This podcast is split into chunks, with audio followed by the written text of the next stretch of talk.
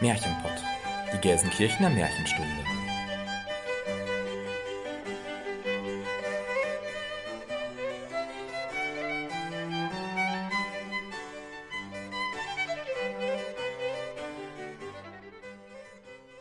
Hallo herzlich willkommen zum Märchenpott, unserem Märchenpodcast. Wir sind Jenny. Christian. Und Elena. Und wir nehmen euch mit in die weite Welt der Märchen, in die Welt von Es war einmal und wenn sie nicht gestorben sind, in die Welt von schönen Prinzessinnen und bösen Hexen, von guten Feen, mutigen Abenteurern und verwunschenen Königreichen, in die Welt von Schneewittchen, Dornröschen und Hänsel und Gretel aber auch in eine unbekannte Welt, in der euch Figuren und Erzählungen begegnen werden, die ihr noch nicht so gut kennt. Wir unterteilen unsere Folgen in Märchenstunde und Märchenkunde. In der Märchenstunde sprechen wir euch ein Hörspiel ein. In der darauffolgenden Märchenkunde-Folge tauschen wir uns dann darüber aus und analysieren und diskutieren Aspekte zu einem bestimmten Oberthema. Dabei sagen wir auch unsere Meinung, die natürlich keinen Anspruch auf Allgemeingültigkeit hat. Vielmehr geht es uns darum zu zeigen, wie zeitlos, aktuell und vielschichtig Märchen sind und warum wir uns ein bisschen Märchenzauber im Alltag bewahren sollten. Und damit beginnen wir mit unserer elften Folge und dem Thema Das Frauenbild im Märchen.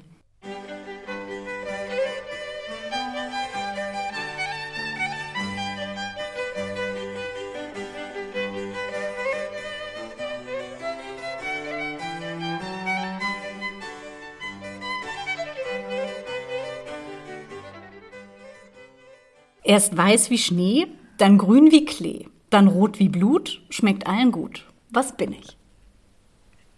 Eine Kirsche. Erdbeersoße? Sehr gut, Christian. Es ist die Kirsche. Okay, das war zu einfach. Ich kenne das auch von früher, das war wirklich einfach. Okay, neuer Versuch. Ich bin raus. Du jagst mich, ich jage dich. Du kriegst mich nicht, ich krieg dich nicht. Unmöglich kann es geschehen, dass wir, Bruder und Schwester, uns jemals sehen. Sonne und Mond. Der Christian hat bestimmt recht. Nein, diesmal hat er nicht recht. Aber die Richtung ist gar nicht so schlecht. Brüderchen und Schwesterchen. Nein. Erst habe ich auch erst überlegt, aber Nein, es ist der Tag und die Nacht. Ah, aber guck mal, das war ja nicht ganz Ich verkehrt. sag ja, es war nicht ganz verkehrt und ich bin ehrlich gesagt froh, dass ihr jetzt nicht alles so ganz easy gelöst habt, weil ich persönlich, ich bin ziemlich schlecht im Rätsel lösen. Obwohl das eigentlich so ein Skill ist, von dem ich immer dachte, es wäre ziemlich cool, wenn ich das könnte.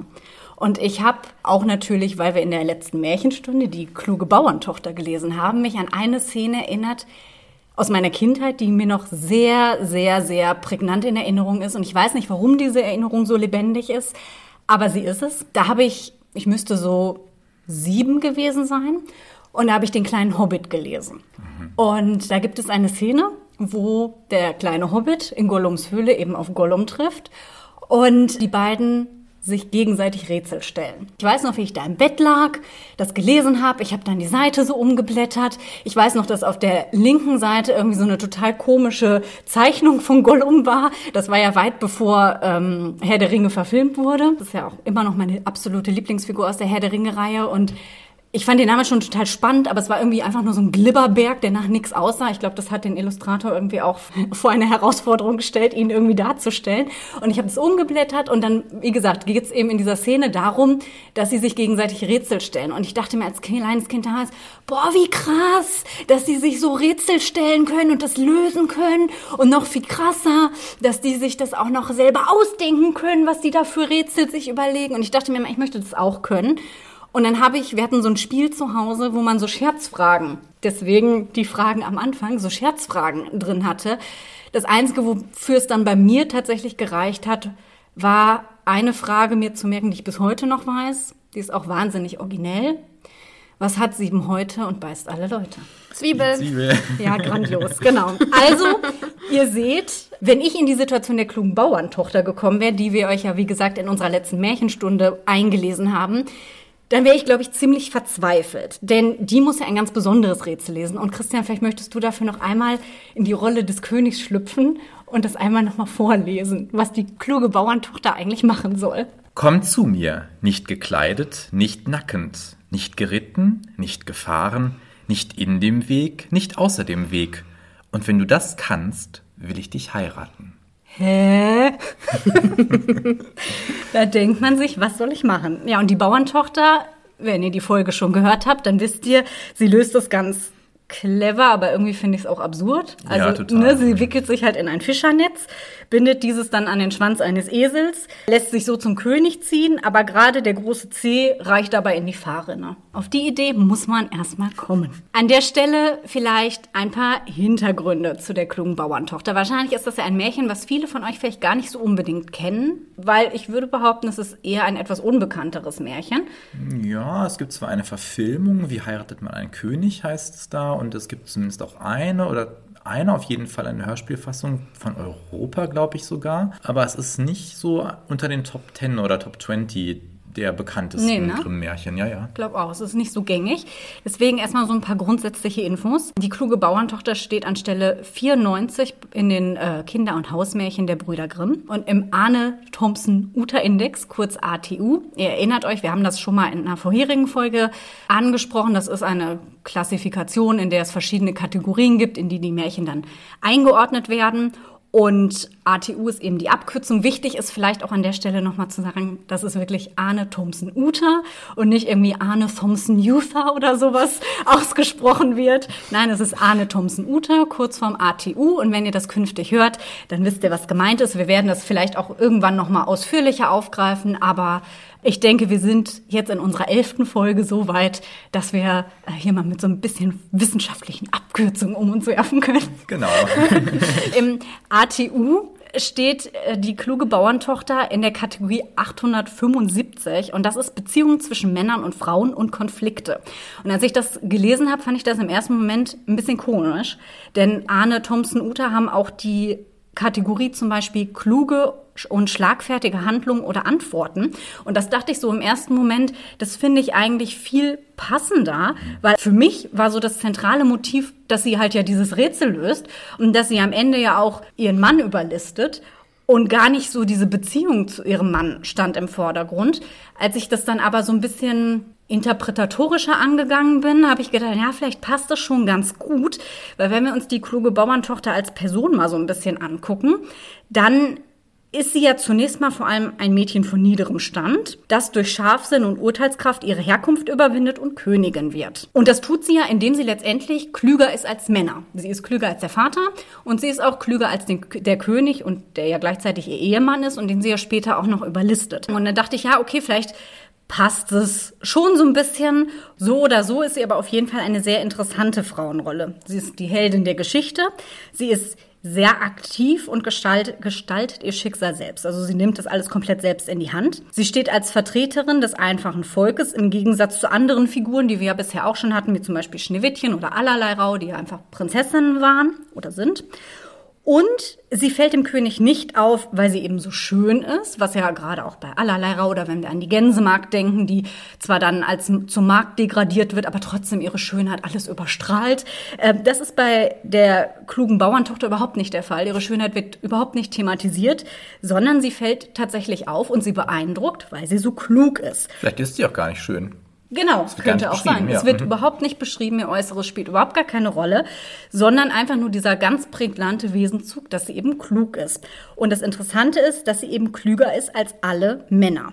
Und um die kluge Bauerntochter auch so ein bisschen greifbarer zu machen, sollte man sich die Männerrollen tatsächlich mal ein bisschen näher angucken. Wir haben nennenswerte Männerrollen, den Bauern, den Vater und den König. Der König ist sogar in einer Doppelfunktion vertreten, weil er auch gleichzeitig der Ehemann ist. Fangen wir mal mit dem Bauern an. Der Bauer, er sucht ja die kluge Bauerntochter um Rat, und zwar in ihrer Funktion als Königin. Er geht aber letztendlich nicht zu ihr, weil sie Königin ist, sondern weil er eben weiß, ach ja, die war ja mal eine Bauerntochter. Und damit ist sie irgendwie eine von uns. Das heißt, an der Stelle bricht die kluge Bauerntochter eigentlich mit dieser typischen Ständegesellschaft, ne? immer dieses Gleich zu Gleich. Sie ist nicht gefragt, weil sie als Königin vielleicht irgendwie Macht hat oder Einfluss auf den König nehmen kann, sondern sie ist in erster Linie gefragt, weil man gesagt hat, oh, das ist eine Bäuerin und die ist halt klug, die ist eine von uns und die ist ziemlich schlau. Das heißt, ihr Urteil als Bäuerin ist viel mehr wert als das Urteil, dass sie als Königin sprechen könnte und noch einen Schritt weiter sogar als das Urteil des Königs. Weil, wenn ihr euch erinnert, zunächst war es ja der König, der ein Urteil gesprochen hat, mit dem irgendwie keiner so richtig zufrieden war. Dann haben wir am Anfang des Märchens den Vater. Der Vater steht ja ganz standesgemäß als Elternteil und Oberhaupt der Familie sowieso schon mal über ihr. Er nimmt sie nicht ernst und bekommt dafür dann auch unmittelbar die Quittung. Er sitzt ja dann auch im Gefängnis und jammert. Christian, hier bist du auch noch mal gefragt. Ach, hätte ich doch meiner Tochter gehört. genau. Und damit hält er sich ja auch ziemlich dran. Also er hat schon so einen kleinen Nervfaktor, ja. finde ich. Und auch das ist interessant. Auch hier dreht die kluge Bauerntochter einfach die gesellschaftlichen Rollen um. Sie dreht die Geschlechterrollen um, indem sie als Frau klüger ist als ein Mann, aber sie dreht eben auch diese Familienrolle um, indem die Jüngere, nämlich die Tochter, klüger ist als der Vater. Also da haben wir einen Bruch. Und als drittes, und das ist wahrscheinlich der allergrößte Bruch, den die, die kluge Bauerntochter verkörpert, ist eben wenn wir uns den König angucken. Wie gesagt, er ist nicht nur König, sondern er ist auch der Ehemann. Und der Ehemann ist der Ehefrau ja sowieso immer überstellt gewesen. Das lag einfach in der Natur der Sache. Und dann ist er ja auch noch König. Und der König ist, wenn wir jetzt mal Gott aus dem Spiel lassen, ist der König ja so das Höchste, was man eigentlich sein kann. Der steht in der Rangordnung wirklich ganz oben. Und sie ist auch klüger als der und sie bricht auch damit. Das heißt, wir haben hier eine sehr, sehr starke Frauenrolle, die eigentlich mit sämtlichen gesellschaftlichen Rollenerwartungen bricht. Das äußert sich, finde ich, als ich so drüber nachgedacht habe, auch irgendwie einmal mehr noch daran, dass sie am Ende, wenn der König sie wegschicken will, eben nicht sagt, ja, du kannst mich mal, dann gehe ich halt, was vielleicht so unser erster Impuls wäre, wo man denkt, ja, warum will sie ihn denn dann noch mitnehmen? Sondern im Prinzip zeigt sie auch da, dass sie ihm ja auch geistig total überlegen ist, indem sie da eigentlich nochmal diese List anwendet. Auch moralisch eigentlich, ne? Ja, voll, ja. genau. Sie ist eben moralisch ja. und geistig total überlegen und sie ist eben dann nicht so diese trotzige und so dieses Erhaben, ja, dann, ich brauche dich auch nicht, dann gehe ich halt wieder auf meinen Bauernhof, sondern sie wendet eben diese List an und zeigt ihm ja, du bist mir aber wichtig und ich kann dir das auch zeigen. Und letztendlich, finde ich, führt sie ihm damit seine eigene Dummheit auch so ein bisschen nochmal sehr anschaulich vor Augen. Das heißt, wir haben mit der klugen Bauerntochter eine Frauenrolle, die man vielleicht so auf den ersten Blick gar nicht unbedingt in einem Märchen erwarten würde, wenn wir das zumindest jetzt an dem messen, womit man Märchen ja häufig gleichsetzt. Meistens denkt man an Schneewittchen, Dornröschen, halt an diese eher etwas passiveren Prinzessinnen, die erlösungsbedürftig sind. Das sind zumindest die, die wahrscheinlich am bekanntesten sind. Und an eine Persönlichkeit wie die kluge Bauerntochter denkt man vielleicht gar nicht so unbedingt. Und ich finde, sie ist nach oder neben Frau Holle, die wir ja in Folge 5 sehr ausführlich thematisiert haben, schon eine sehr besondere Rolle. Ähm, und ich finde im Gegensatz zu Frau Holle, die ja diesen gottgleichen Charakter irgendwie schon hatte und auch sowas Mythisches und Übersinnliches, Natürliches fast schon, bietet die kluge Bauerntochter irgendwie total viel Identifikationspotenzial für Frauen auch aus der damaligen Zeit, wenn man sich vorstellt, dass Volksmärchen ja einfach mündlich weitergegeben wurden, dass man die sich vielleicht auch bei der Näharbeit oder bei der Feldarbeit erzählt hat, dann ist ja so jemand wie die kluge Bauerntochter, die da irgendwie selbst den König an der Nase rumführen kann, glaube ich, die war voll der Hit oder sowas, oder? Ja, man konnte sich viel besser mit ihr identifizieren, weil sie eben aus einem ähnlichen Stand äh, im Zweifelsfall kamen, wie die Frauen, die da zusammensaßen und sich was erzählt haben, weil Frau Holle ist natürlich auch was Schönes, mythisch überhöhtes, den kann man auch, dem kann man auch irgendwie nacheifern oder das so so still von unten bewundern, sag ich mal, aber äh, ja, oder dem hörig sein. Ne? Ja, das ja, hatten oder wir ja so, auch, genau. dass man irgendwie dann gesagt hat, ja. oh, sonst kommt die Frau Holle und bestraft dich, wenn du genau, nicht fleißig aber ich bist. meine, wer kann schon irgendwie äh, das schneien lassen? Äh, aber die Bauerntochter, also Klugheit ist ein Ziel, das man auch selbst umsetzen könnte vielleicht. Genau, und etwas, was ja hier scheinbar auch überhaupt nicht Stände inhärent ist, sondern total übergreifend. Genau. Und ja. quasi die Bauern, auch das muss man sich vielleicht nochmal vergewissern, die Bauern waren halt immer die unterste Schicht. Darunter kamen halt Diebe und Sklaven. Aber mhm. ansonsten waren die einfach ganz unten. Und dass gerade die plötzlich besonders clever sind und dann dem ranghöchsten Adeligen zeigen, wo es lang geht. Den Spiegel vorhalten, ja. Genau, ja. Mhm. das ist schon fast schon ein bisschen rebellisch, finde mhm, ich, oder? Ja, doch, auf jeden Fall, klar. Jetzt sind wir ja schon in Folge 11 unseres Podcasts und langsam dann doch so weit, dass wir uns schon mit einigen Märchen und auch mit den darin spielenden Frauenrollen ja auseinandergesetzt, sie beleuchtet und interpretiert haben. Und die Rollen waren durchaus sehr unterschiedlich, sodass ich mir die Frage heute gestellt habe, welche Frauengestalten oder Frauenfiguren es denn eigentlich im Märchen gibt. Jenny hat eine Frage.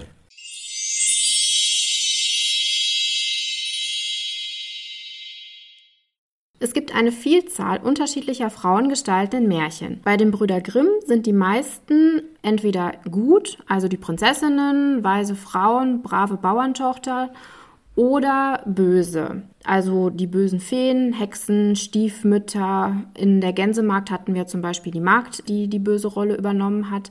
Genau, in diese beiden Kategorien unterteilt. Zu den Guten gehört auch die Frauengestalt der großen Mutter, wie die Frau Holle, über die wir ja gerade auch schon kurz gesprochen haben. Die Frau Holle verkörpert die gute Seite. Es gibt aber auch eine dunkle Seite der sogenannten großen Mutter, unter äh, die die Frau Holle gehört. Und daraus entwickelte sich dann das Bild der Hexen, die Unwesen treiben. In den russischen Märchen zum Beispiel ist diese Gestalt als Baba Yaga eine polare Gestalt, die böse und gute Eigenschaften in einer Person vereint. Der historische Hintergrund hierfür liegt wahrscheinlich daran, dass die russische Kirche keine Hexenverfolgung hatte mhm. und man deswegen da nicht äh, explizit immer in Gut und Böse unterteilt. Eine Kategorisierung entgegen des Klischees der passiven Frauengestalten im Märchen hat die Herausgeberin Sigrid Früh in ihrem Buch Die Frau, die auszog, ihren Mann zu erlösen, unterteilt und sie hat äh, darin fünf Kategorien unterschieden, die ich euch jetzt gerne einmal vorstellen möchte, weil ich das ganz interessant fand, Frauenrollen oder Frauengestalten in diese Kategorien zu unterteilen. Da gibt es einmal die Erlöserinnen. Die Märchen handeln dann von starken, liebesfähigen Frauen. Hier können unterschiedliche Arten von Liebe gemeint sein. Einmal die Liebe zum Mann oder die Liebe zum Bruder oder auch anderes. Ein wichtiges Motiv ist hierbei auch das des Tiergemahls, weil die Liebe als Schlüssel zur Verwandlung dient. Häufig stehen die Heldinnen bei ihren Prüfungen Helferinnen zur Verfügung, also zum Beispiel eine Dienerin oder ein altes Mütterchen, manchmal aber auch männliche Gestalten. Durch die Stärke der Heldinnen gelingt es der Frau, da wo der Mann versagt, ähm, das Ziel trotz aller Widerstände letztendlich dann zu erreichen. Die zweite Kategorie sind die Hilfreichen und die Treuen. Dieses Bild umfasst eine große Zahl von Frauenrollen. Zum Beispiel die reiche Erbprinzessin, die dem Mann zu Reichtum verhilft und aus seiner Erniedrigung errettet, oder aber auch die Frau, die sich als Mann verkleidet, um ihren Geliebten aus der Gefangenschaft zu befreien, bis hin zur Tochter, die mit Zauberkraft ihren Geliebten von ihrem dämonischen Vater beschützt. Die Männerrollen sind hierbei immer sehr naiv, wenig selbstständig und unbegabt. Häufig, ich habe da fand so, so eine Parallele zu den Frauengestalten, die wir zum Teil ja hatten, wo eigentlich die Frauen dann immer so unselbstständig sind. Sie brechen häufig in Tränen aus, das fand ich auch sehr witzig. Ja, Goldmarie zum Beispiel, ne? Ja, genau. Da musste ich mhm. total an die Parallelen denken, die wir so in den Märchen hatten und sind auf die Hilfe der Frauen angewiesen. Häufig können sie zaubern und haben auch übernatürliche Helfer. Die dritte Kategorie sind die Klugen und die Listigen, wo jetzt vielleicht auch die kluge Bauerntochter zugehören würde. Sie können sich auf ihre eigene Klugheit verlassen und ihren Verstand und ihre Schleue einsetzen. Sie meistern das Leben aus eigener Kraft und haben keinerlei übernatürliche Kräfte. Damit unterscheiden sie sich dann auch von den ersten beiden Kategorien und finde ich sind dann noch etwas bodenständiger, weil sie wirklich nur auf sich selbst angewiesen sind. Nicht immer sind die angewandten Listen moralisch einwandfrei, jedoch verliert der Gedemütigte nie seine Würde. Da kann man vielleicht auch noch mal einen Unterschied zum König Drosselbart machen, den wir ja auch äh, in einer Folge besprochen hatten, wo ähm, die Frau ja schon sehr entwürdigt wurde. Das hatten wir ja auch thematisiert, ja. dass er da ganz schön brutal eigentlich vorgeht. Ja, ja, und dass dieses Märchen auch nur mit Psychologisierung, wie es ja in den Filmen dann auch gemacht wurde, eigentlich äh, erst ja wirklich erzählfähig wird, mhm. sage ich mal schon. Ne? Ja. Genau, und das ist halt in den Märchen dann nicht so, weil die Frauen dann zumindest so ein bisschen Würde dem Mann auch lassen. Das ist nett, sehr nett von ne? euch. Super. Als vierte Kategorie gibt es die Kämpferinnen und die Herrscherinnen. Da sie am eindeutigsten auf die Zeit des Matriarchats verweisen, gehören sie wohl zu den ältesten Märchen. Jedoch sind die Frauengestalten nie männerfeindlich, Finde ich auch schon mal nett. ich man, auch. kennt man ja andersrum auch manchmal ja, anders. Ja. Und wir haben es hier mit äh, Kämpferinnen zu tun, die auch zum Teil dann eben Männer anführen und auch Heldentaten begehen. Mulan zum Beispiel. Genau, ich musste sofort an Mulan denken. ja. ja. Die letzte Kategorie sind die Schicksalsfrauen. Das sind letztendlich Märchen über herrschende Göttinnen Könnte auch Frau Holle so ein bisschen. Ja, ich glaube schon. Ne? Ja, ja, genau. Mhm. Genau, ja.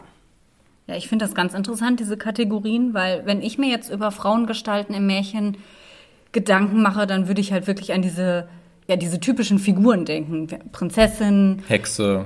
böse Stiefmutter, Magd, vielleicht noch Bäuerin, Fee. Nixe. Ja, das war auch so das Erste, was mir eingefallen ist, als ich so mein eigenes Brainstorming gemacht habe. Und deswegen fand ich das dann auch äh, im Gegensatz dazu interessant, dass man das dann auch nochmal so unterteilen kann. Ja, weil ich finde, was in dieser Unterteilung ja zugrunde liegt, und das ist, glaube ich, ja eins der entscheidenden Themen oder Aspekte, um die es auch heute gehen wird, wenn wir um das Frauenbild im Märchen reden, ist, mh, dass die Frauen im Märchen viel facettenreicher sind, als man das vielleicht so gemeinhin immer annehmen möchte oder als man so klischeehaft denkt. Ähm, ich sag mal, wenn ich Ihnen nicht nur den Titel Hexe, böse Stiefmutter und Prinzessin gebe, sondern Erlöserin und die Listige und die Schicksalsfrau, dann hat das eine ganz andere, einen ganz anderen Kern und einen ganz anderen Inhalt. Und das kann ja auch Hand in Hand gehen oder äh, das schließt sich ja nicht aus. Also Prinzessin ist nicht gleich Prinzessin. Wir hatten jetzt so viele Prinzessinnen schon, die ja durchaus auch unterschiedlich handeln konnten und wollten. Und auch, also die klassische böse Knusperhexe bei Hänsel und Gretel, die Menschenfresserin, ist ja ein Extrem. Es gibt ja auch Hexen in Märchen, die durchaus hilfreich sein können oder Zauberinnen oder irgendwie zauberkundige Frauen, wie auch immer man da ähm, unterscheiden möchte. Das klären wir in einer Sonderfolge nochmal im Herbst. Aber es ist nicht so also es gibt diese Archetypen durchaus, aber trotzdem gibt es da auch einen gewissen Facettenreichtum. Also Prinzessin ist nicht gleich Prinzessin und Dienerin ist nicht gleich Dienerin zum Beispiel. Und es ist halt nicht permanent in Gut und Böse unterschieden, weil zum Beispiel jetzt auch die Klugen und Listigen, das sind ja auf der einen Seite dann die Guten und auch die Schlauen, aber auch die tun ja nicht nur moralische Sachen. Naja, letztendlich zum Beispiel, wenn wir an die Folge, in die letzte Folge denken, wo wir Schneewittchen so im Mittelpunkt hatten, die böse Stiefmutter ist ja auch eine Listige. Die überlegt sich ja auch dreimal, ne? Die ist nicht nur eine Hexe oder eine böse Stiefmutter, sondern sie ist eben auch eine Listige, weil sie sich ja überlegt, äh, ja, wie kann ich denn Schneewittchen jetzt endlich mal umbringen? Wobei ich finde, dass die Stiefmutter, also sie ist ja wirklich die rein böse. Ne, da ist ja unterteilt, Schneewittchen ist die gute, die Stiefmutter ist die böse. Und das finde ich ist bei den Listigen tatsächlich nochmal, also stelle ich mir anders vor, weil die ähm, auf der einen Seite schon auch gut und schlau sind, aber auf der anderen Seite halt vielleicht auch mal dann durch ihre List was machen, was jetzt nicht so allgemein moralisch anerkannt ist. Genau, aber das ist äh, ja auch das, was ich gerade gesagt habe, dass es so Hand in Hand gehen kann, äh, dass die zwar natürlich auf jeden Fall die Böse, das steht ja nicht zur Debatte, aber wenn sie jetzt irgendwie blöd wäre und, ach ja, dann nehme ich halt eine Axt und schlag sie tot, das wäre ja irgendwie die einfachste Variante, sag ich jetzt mal, aber sie denkt sich ja diese hochartifiziellen äh, Giftsachen aus, den Kamm und das mit dem Mieder ist jetzt vielleicht nicht ganz so kunstvoll, aber zumindest dieser giftige Apfel, der ja auch nur auf der einen Hälfte vergiftet ist, also, auch wenn das natürlich in Realität überhaupt nicht möglich ist, da gibt es ja auch so Faktencheck-Videos, die Das man sich auch nicht. mal ein cooles ja, ja, Thema. d- sowas gibt es, aber das, ja, das, das ist natürlich nicht umsetzbar, aber äh, es geht ja um ganz andere Sachen in dieser Geschichte eben. Aber theoretisch, so wie es im Märchen ja nun mal möglich ist, ne, äh, steckt ja schon eine gewisse Klugheit und, und äh, auch Handwerkskunst hinter, also diesen Apfel da überhaupt herzustellen. Ne? Wenn wir jetzt auch, um nochmal den Bogen zu Disney zu schlagen, wie die, die böse Stiefmutter da äh, in, mit Mumienstaub im Gewittersturm das da zusammenbraut und so. Also das, das ist ja nicht so was, was auf, dem, auf den Bäumen wächst, sag ich mal. Ne? Ja. Auf jeden Fall. Das heißt also grundsätzlich, was sich ja so ein bisschen schon andeutet, ist, bevor wir jetzt uns mal so konkret die Kritikpunkte oder so angucken, dass es vielleicht doch ein bisschen vielschichtiger ist, als man so denken könnte. Ich glaube, das ist ja generell ein Punkt, den wir nach elf Folgen Märchenpott auch schon mal festhalten können, dass Märchen ja generell eine gewisse Vielschichtigkeit an den Tag legen, trotz dieser vordergründigen Einfachheit, die sie transportieren. Und ja, bevor wir jetzt wirklich ganz tief in das Thema Kritik am Frauenbild im Märchen und Frauenbild im Märchen allgemein und präziser und wie auch immer einsteigen, muss man sich eine Sache auch nochmal bewusst machen. Das ist an der Stelle ganz, ganz wichtig und auch wichtiger als bei allen anderen Themen, die wir bisher so hatten. Denn was natürlich passiert, wenn wir über Märchen sprechen, ist, und gerade wenn wir über Frauen im Märchen sprechen, dass natürlich da häufig veraltete Werte auf unsere heutigen, vielleicht etwas fortschrittlicheren Erwartungen treffen. Man muss sich bei dieser Thematik einfach generell bewusst machen, Märchen sind historische Zeugnisse, die natürlich die Begebenheiten ihrer Zeit widerspiegeln. Und natürlich liegt das dann in der Natur der Sache, dass da ein gewisses Frauenbild zum Teil repräsentiert wird, was wir heute zum Glück nicht mehr teilen können und wollen. Aber bei all der Kritik, die, wie wir wahrscheinlich auch sehen werden, zum Teil sicherlich auch berechtigt ist, darf man eben nicht das Ganze losgelöst vom zeitgeschichtlichen Kontext sehen. Was auch ganz, ganz wichtig ist, und da gehen wir jetzt mal so ein bisschen in diese literaturwissenschaftliche Schiene ist, dass die Märchen als Textsorte, vor allem eben die Volksmärchen, nicht darauf ausgelegt sind, detaillierte Charakterzeichnungen vorzunehmen. Wir haben das ja im Podcast auch schon angesprochen. Natürlich ist Schneewittchen eine Schablone. Natürlich wird da nicht gesagt, was sie denkt und wie sie fühlt und tief in ihre Psychologie geguckt. Viele Figuren sind sogar nur Randerscheinungen, werden nur in einem Satz erwähnt oder, oder, oder. Wir erfahren wenig über Motive, über Gefühle und so weiter. Das ist aber gewollt. Auch das liegt einfach an den Merkmalen der epischen Textsorte Volksmärchen. Ja, sie haben eine gewisse Einfachheit, damit sie allgemeingültige Themen vermitteln können. Und dazu gehört eben auch eine Verwendung gewisser Stereotype. Denn Stereotype haben ja auch eine Funktion. Die sind eben einfach und jeder kann sie direkt einordnen. Das heißt, wenn ich von der guten Fee spreche oder der bösen Stiefmutter, weiß jeder sofort, worum es geht. Aber das gilt ja auch für beide Geschlechter. Also nicht nur für Frauen, sondern die Könige und Königssöhne und Prinzen sind, wie ich ja auch schon seit Kindertagen finde, oft eher die blasseren, charakterloseren, langweiligen Richtig. Figuren, die oft ja auch nicht mehr einen Namen haben, im Gegensatz zu Schneewittchen oder Rotkäppchen oder wie auch immer. Also das heißt, man, wer ein Märchen liest, und eine detaillierte, tiefgründige Charakterentwicklung erwartet, der sollte halt kein Märchen lesen, sondern Roman. Wer Märchen kritisiert, weil sie so einfach und stereotyp sind, der würde auch kritisieren, dass Gedichte aus Strophen bestehen und dass Kurzgeschichten kurz sind. Also ja, wir müssen uns einfach stimmt, wirklich ja. rein literarisch bewusst machen. Es gibt einfach verschiedene Textsorten und für die sind gewisse Merkmale typisch. Und bei Märchen sind es eben diese. Und das wirkt sich natürlich auch auf die Darstellung von Frauen aus, aber wie Christian eben richtig sagte, auch auf die Darstellung von Männern. Und was ja auch eine Rolle spielt, ist, was die Jenny uns ja schon in der allerersten Folge erklärt hat, dass Volksmärchen ja nun mal mündlich überliefert wurden. Das heißt, wir müssen bei dieser Betrachtung auch die Herkunft berücksichtigen. Wenn ich etwas mündlich weitererzähle, dann habe ich gar keinen Platz zu sagen, ja, und dann fühlte sie sich so und so und das drücke ich jetzt in drei Seiten langen Metaphern aus. Es macht halt keinen Sinn, das funktioniert nicht. Märchen können nur funktionieren, weil sie eben so sind, wie sie sind. Und die Tiefe da reinzugeben, das ist letztendlich dann auch unsere Aufgabe. Und das versuchen wir ja hier auch so ein bisschen. Und was bei Volksmärchen natürlich auch ganz wichtig ist, für wen wurden diese Märchen wann erzählt? Deswegen, äh, weil die Hörer dann offensichtlich doch oft eher männlich waren, hätte man bei denen keinen Blumentopf gewinnen können, wenn da ständig tolle Heldinnen die Männer, sage ich jetzt mal ganz böse und platt, niedergemacht hätten. Ja? Aber im Orient zum Beispiel, das werden wir auch nochmal in einer besonderen Folge klären, Ja, im Sommer. ja, hat sich da eine parallele Erzählkultur entwickelt. Einmal wirkliche Frauenmärchen von Frauen für Frauen erzählt, wo dann natürlich die Frauenrollen logischerweise eine ganz andere Rolle einnehmen als in der Erzählstruktur Männermärchen für Männer, wo dann die Männer im äh, Vordergrund stehen und die Helden sind. Ne? Also das ist im europäischen Raum eher nicht so passiert. Das geht so Hand in Hand. Letztlich dürfen wir halt in Märchen keine Charaktere suchen, sondern wir müssen so ein bisschen in Kategorien denken. Und ich finde, was man sich eben auch fragen muss, ist, ist es wirklich das Märchen, das irgendwie so ein veraltetes Frauenbild transportiert? Oder ist es nicht vielleicht die patriarchale Gesellschaft, die sich quasi genau dieses Frauenbild da rausgezogen hat, damit die Gesellschaft eben funktioniert, wie sie funktioniert? Und ganz oft ja auch zu Unrecht. Also zum Beispiel, wie wurde Dornröschen erlöst? Es ist halt nicht wie im Disney-Film durch den Kuss der wahren Liebe, sondern die 100 Jahre waren einfach um und der Prinz hatte einfach Glück, dass er in dem Moment da durch die Dornen marschierte, die zu Blumen, äh, zu Rosen wurden. Oder wer hat äh, Schneewittchen erlöst? Es war nicht der Prinz, auch nicht wie bei Disney der Kuss der wahren Liebe, sondern es war einfach ein Diener, der beim Tragen des Glassarges über eine Baumwurzel gestolpert ist und Schneewittchen ist, ne, ein Lieblingswort, Jenny, der Apfelgrütz aus dem Hals ähm, gefallen, dass sie wieder lebendig wurde. Auf der anderen Seite, die Erlöserin, als, also die Frau als Erlöserin, beim Froschkönig ist es auch nicht der Kuss der wahren Liebe. Das sind so romantische Klischees, die da irgendwie kolportiert werden, die mit dem Originaltext aber gar nichts zu tun haben.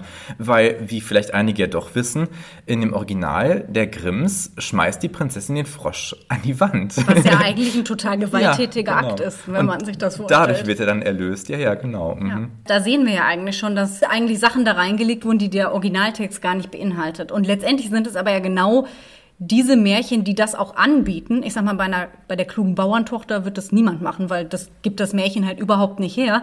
Aber bei Schneewittchen, statt diesem ekligen Apfelgrutz, da mal so einen schönen Kuss zu nehmen und der Prinz erlöst, das passt natürlich viel besser in so ein patriarchales Weltbild, man muss es halt leider sagen, als wenn einfach der Apfelgrutz raus will. Ja, wobei das auch, glaube ich, mit dem, mit dem äh, Frauenbild und der, dem Sexualitätsbild zur Zeit der Brüder Grimm zusammenhält. Auch wenn die jetzt nicht primär für Kinder äh, gesammelt wurden, auch wenn der Titel Kinder- und Hausmärchen das ja irgendwie suggeriert, aber das stimmt ja nur so halb. Also Küsse oder wie ich auch schon mal bemerkt hatte bei Rapunzel, wie sie sich im Original dadurch verrät, dass ihr die Kleider zu eng werden, weil sie schwanger ist. Das wurde ja dann in den späteren Auflagen vor allen Dingen total zensiert, weil das irgendwie als anrüchig und unzüchtig galt und für die braven Bürgerstöchter einfach nicht so äh, erzählt werden sollte. Ja klar, gerade in Deutschland zur Zeit des Biedermeier ging Ja, das einfach gar genau. nicht. Ne? Das war ganz, ganz böse. Deswegen. Und das ist halt schon interessant, dass wir daraus oder dass wir dann ein Problem irgendwie damit haben. Denn natürlich kann man das Frauenbild kritisieren und das werden wir ja auch tun. Und nur weil ich es in einen zeitgeschichtlichen Kontext setze, heißt das ja auch nicht, dass ich das deswegen gut finden muss. Ich muss es einfach nur in meinen Überlegungen berücksichtigen. Und das Entscheidende ist halt, was wir heute draus machen. Und ich glaube, dass Märchen da manchmal so gebäscht werden und immer so runtergemacht werden, weil ja, die Frauen, das geht ja, das kannst du ja keinem erzählen. Ja, kann man schon, wie wir sehen werden heute. Ich glaube, das Problem ist, dass wir heutzutage noch längst nicht so weit sind in der Gesellschaft, wie wir eigentlich sein müssten und dass die Gleichberechtigung zwischen Mann und Frau noch keine Selbstverständlichkeit ist. Und deswegen stören wir uns umso mehr an Märchen, weil sie uns eben den Spiegel vorhalten und uns auch zeigen, ja, hör mal, so viel besser funktioniert es leider oft heutzutage in unserer Welt auch nicht. Ist jetzt meine These. Das stimmt, ja, Ja. finde ich auch. Sehe ich auch so. Also jetzt mal ehrlich, wie stellen wir uns die typische Frau im Märchen vor? Und genau deswegen gibt es auch Kritik am Frauenbild. Das am weitesten verbreitete Frauenbild im Märchen ist sehr eindimensional und dadurch auch immer wieder Kritik ausgesetzt. Das Idealbild der Frau ist brav, fleißig und unterwürfig. Dabei ist sie die passive Heldin, die auf ihr Happy End wartet, ohne eigenes Zutun, wie wir es zum Beispiel bei Schneewittchen oder Dornröschen hatten. Zumeist erfolgt die Erlösung dabei durch einen Mann. Eine wenig überbietbare Passivität und Duldsamkeit erleidet auch zum Beispiel die Frau in ähm, die, Das Mädchen ohne Hände, wo ihr der Vater die Hände abgehauen hat und sie duldsam ihr Schicksal erträgt. Allgemein lässt sich also sagen, dass die Brüder Grimm ein sehr blasses Frauenbild überliefern. Die Frauen sind nicht selbstbestimmt und ergeben sich in ihr vorgegebenes Schicksal und können ihren Mann nicht frei wählen, sondern erfüllen ihre zugeschriebene Rolle. Spoiler-Alarm! Dabei ist das Motiv der aktiv handelnden Frau, wie beispielsweise auszieht, um ihren Mann zu erlösen, viel häufiger vertreten, als dies im Bewusstsein vorhanden ist. Genau, diese scheinbare Passivität, wie ich gerade ja auch schon gesagt habe, ne, der Kuss der wahren Liebe, der dann im Originaltext gar nicht so steht, sondern irgendwie eine Erfindung von Disney oder wem auch immer ist. Oder zum Beispiel immer wieder gern auch genommen Rapunzel, die da lustig trällernd sich die Haare im Turm kennt und darauf wartet, dass irgendwer kommt und äh, sie aus ihrem Elend erlöst. Das stimmt eben auch nur zum Teil. Gerade bei Rapunzel gibt es ja da auch lustige Videos und Bücher mittlerweile. Bro Pansel zum Beispiel müsst ihr mal auf einem gewissen Internet-Videoforum euch anschauen vielleicht. Oder es gibt jetzt auch ganz frisch herausgegeben unter dem Titel Der Prinz auf der Erbse, wo Märchen dann äh, geschlechtsgetauscht äh, erzählt werden. Aber es ist eben nicht so. Natürlich hockt äh, Rapunzel da in dem Turm und, und erduldet irgendwie auch ein bisschen ihr Schicksal. Aber da wurde sie jetzt zum Beispiel auch nicht durch einen Mann hinverbannt, sondern durch eine Frau, die Zauberin, nach tiefenpsychologischer Deutung eventuell sogar ihre eigene Mutter, nur in einer anderen, auf einer anderen Ebene. Aber der Prinz, der sie da mit den, mit den Strängen an Seide versorgt, mit denen sie eine äh, Leiter flechten soll, das misslingt ja, weil die Zauberin den beiden auf die Schliche kommt. Im Original von 1812, in der ersten Ausgabe, wie gesagt, weil Rapunzel schwanger ist und ihr die Kleidchen zu eng werden. Äh, später dann äh, verrät sie sicher, dass äh, Frau Gothel, also die Zauberin, viel schwerer emporzuziehen sei als der Prinz. Von den Grimms auch vielleicht ein bisschen unglücklich gelöst, weil Rapunzel dadurch so ein bisschen dümmlich dargestellt wird. Ne? Also diese Naivität wurde ja mit zwölf Jahren in den Turm gesperrt und man weiß nicht genau, wie alt sie war, als der Prinz kam dass sie einfach von Sexualität und Schwangerschaft nichts wusste, weil sie nie aufgeklärt wurde, ist noch nachvollziehbar. Dieses blöde Verraten mit dem, oh, sie sind aber viel schwerer hochzuziehen als der Prinz, ist irgendwie nicht so ganz gut für den Grimms gewählt, meiner Meinung nach. Nichtsdestotrotz, diese Befreiungsversuche scheitern eben, wie gesagt, und der Prinz ist eben nicht der Held, der sie dann in sein Reich führt, sondern die Zauberin schneidet Rapunzel die Haare ab und verbannt sie in die Wüstenei, wo der blinde Prinz, ne, durch den Sturz aus dem Turm ist er in die Dornen gefallen und dann eben erblindet. Im Gegenteil, Rapunzel ist es am Ende, die den Prinzen erlöst durch den Zauber ihrer Tränen, diese tolle DDR-Verfilmung Elena, die ja. wir beide so lieben, hat ja auch den Untertitel nicht zu Unrecht oder der Zauber der Tränen. Weil das ja eigentlich doch dann der, das entscheidende Moment des Märchens ist. Und auch die beiden Zwillinge, die sie da geboren hat, in dem Film jetzt auch weggelassen, werden ja auch in den Kinderbuchausgaben häufig entschärft. Und da muss man dann auch wieder überlegen, warum ist es denn so, dass das Bild von Rapunzel zum Beispiel jetzt auch so passiv in der allgemein, im allgemeinen Bewusstsein verkörpert ist, aber eigentlich sie am Ende doch die Heldin ist. Aber das wird immer so unter den Tisch fallen gelassen. Total. Finde ich sehr schade. Weil eigentlich ist der Prinz ja derjenige, der auf sie angewiesen ist letzten Richtig, Endes. Genau, ja. Nicht sie auf ihn, weil sie ist letztendlich ja hinterher frei. Okay, sie hat dann die beiden Blagen am Hals. Ja, genau. trotzdem. Ne? Aber das ist ja auch durchaus zum Leben gegriffen. Ne? Also ja, richtig. Ne? Und ich meine, dadurch, dass sie quasi dafür sorgt, dass er auch wieder sehen kann, ne? Ja, das ist ja genau. nicht irgendwas, das ist ja schon ein lebensverändernder Einschnitt. Sie macht ihn wieder gesund oder wieder vollständig oder wie auch immer man das jetzt sagen möchte. Ne? Ja. Oder auch zum Beispiel in anderen bekannten Märchen Hänsel und Gretel zum Beispiel. Gretel ist es, die da Listen anwendet und am Ende die Hexe in den Ofen äh, sperrt. Hänsel sitzt eingesperrt im Stall und heult nur rum. Der trägt eigentlich nichts zur Erlösung bei. Richtig. Oder Brüderchen und Schwesterchen, ja. wo Schwesterchen dreimal sagt, trink nicht daraus, mhm. trink nicht aus dem Brunnen, trink nicht daraus und Brüderchen macht das, wird verwandelt, ist ein Reh. Toll, Schwesterchen darf sich um alles kümmern und auf Brüderchen aufpassen.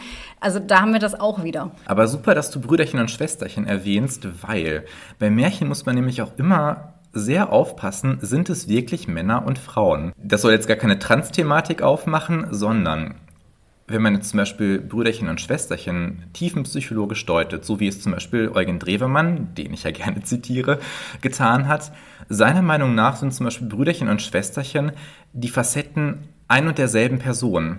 Also im Sinne von Animus und Anima, also dem sogenannten männlichen und dem sogenannten weiblichen Teil der Seele, ich finde diese Kategorisierung auch etwas überholt, zumindest was die ähm, Terminologie angeht. Also wie es in der Musik ja auch ein männliches Thema und ein weibliches Thema gibt, das ist finde ich schwachsinnig, aber das hat sich irgendwie so aus historischen Gründen gehalten. Könnte man auch mal. Männliche Kadenz, weibliche Kadenz in Gedichten. Genau, ja, richtig, mhm. genau, stimmt.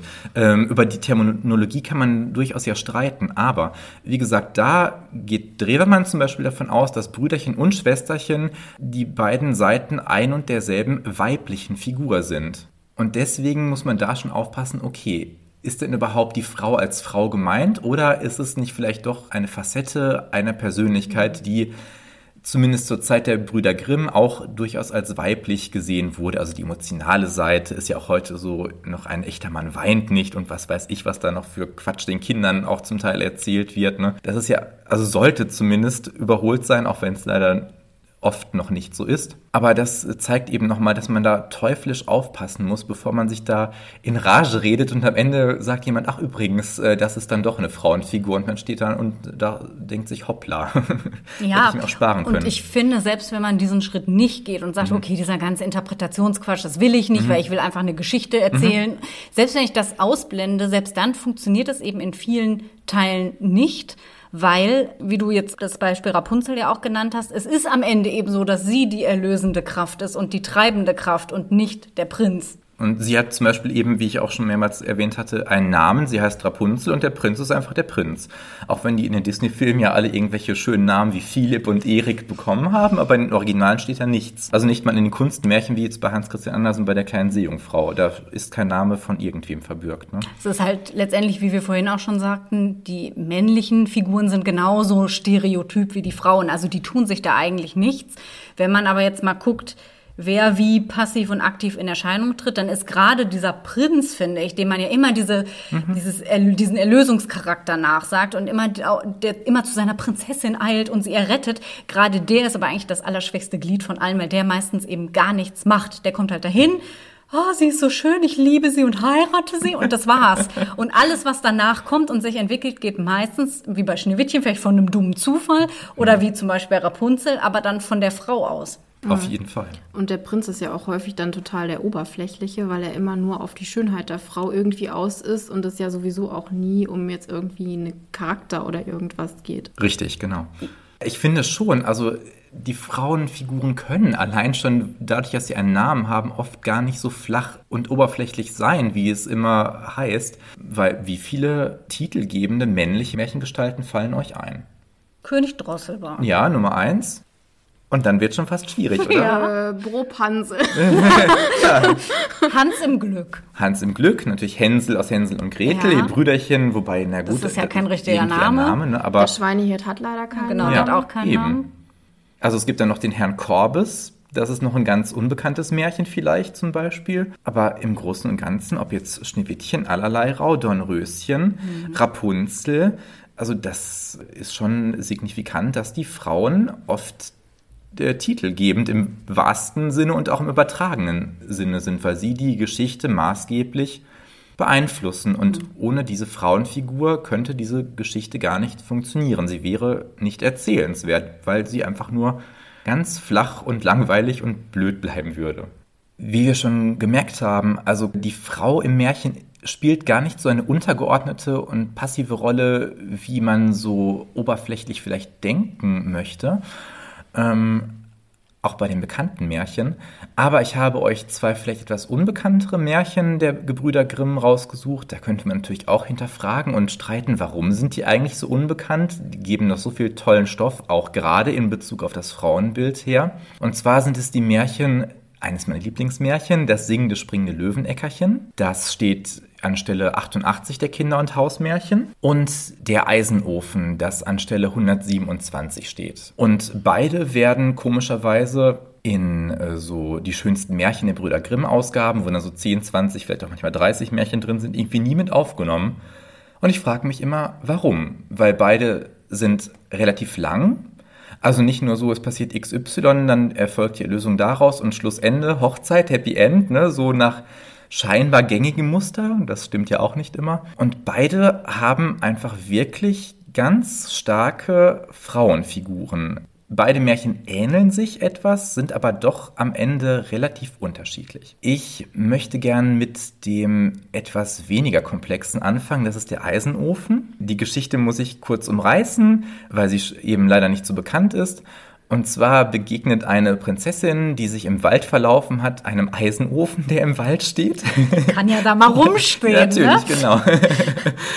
Und der Eisenofen, also die Stimme aus dem Eisenofen bietet ihr an, sie zu ihrem Vater zurückzuführen, wenn sie bereit ist, diesen Eisenofen zu heiraten. Und das lässt er sich auch ganz schön äh, von ihr unterschreiben auf einem Zettel. Und dann äh, wird sie zu ihrem Vater zurückgeführt und sie soll eben nach drei Tagen wieder in den Wald kommen. Und sie überlegt dann, um Gottes Willen, was soll ich mit einem Eisenofen? Und der Vater auch Hilfe, was für ein Drama. Ja, schicken wir doch erstmal die Tochter des Müllers. Sie soll dann mit einem Messer, das hat der Ofen vorher gesagt, mit einem Messer zurückkommen und an dem Ofen kratzen.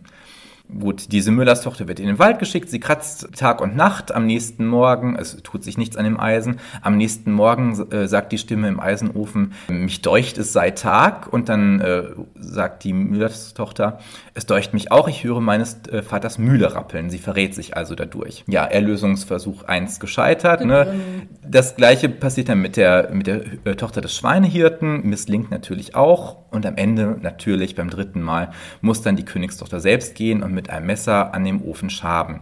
Und sie schafft es dann, diese Eisenhülle aufzuschaben und oh Wunder, in dieser Hülle steckt ein wunderschöner Prinz. Da haben wir dann schon mal ne, zweimal eine Erlösung gehabt, was mir gar nicht so klar war. Ähm, aber es gibt eine schöne Interpretation beider Märchen von Verena Kast. Die ist Professorin für Psychologie und auch Psychotherapeutin. Sie sagt, dass da Mann und Frau sich gegenseitig erlösen. Ich habe immer auch nur die Erlösung durch die Frau gesehen tatsächlich, wie sie da den Prinz aus dem Ofen befreit hat. Aber der äh, Prinz im Ofen hat ja letztlich auch äh, die Prinzessin befreit, aus dieser ähm, Bezogenheit auf ihr Heim, auf den König, äh, so ein Vaterkomplex quasi. Ne? Also er hat die Frau ein bisschen zur Reife gebracht und die Prinzessin, naja, das spricht ja eigentlich äh, schon für sich, diese, diese stahlharte Fassade des Eisenofens. Sie hat es geschafft, die den Mann überwinden zu lassen, dass er zu seinem inneren Selbst, zu seinem wahren Ich stehen kann, dass er vielleicht auch in Anführungszeichen weiblicher ist, also ne, was wir damit gerade verbunden haben, emotionaler und mhm. so weiter. Aber da haben sich schon mal beide ganz gleichberechtigt gegenseitig erlöst. Es bleibt leider nicht dabei. Jetzt könnte natürlich schon Happy End sein. Sie heiraten und lebten glücklich bis ans Ende aller Tage.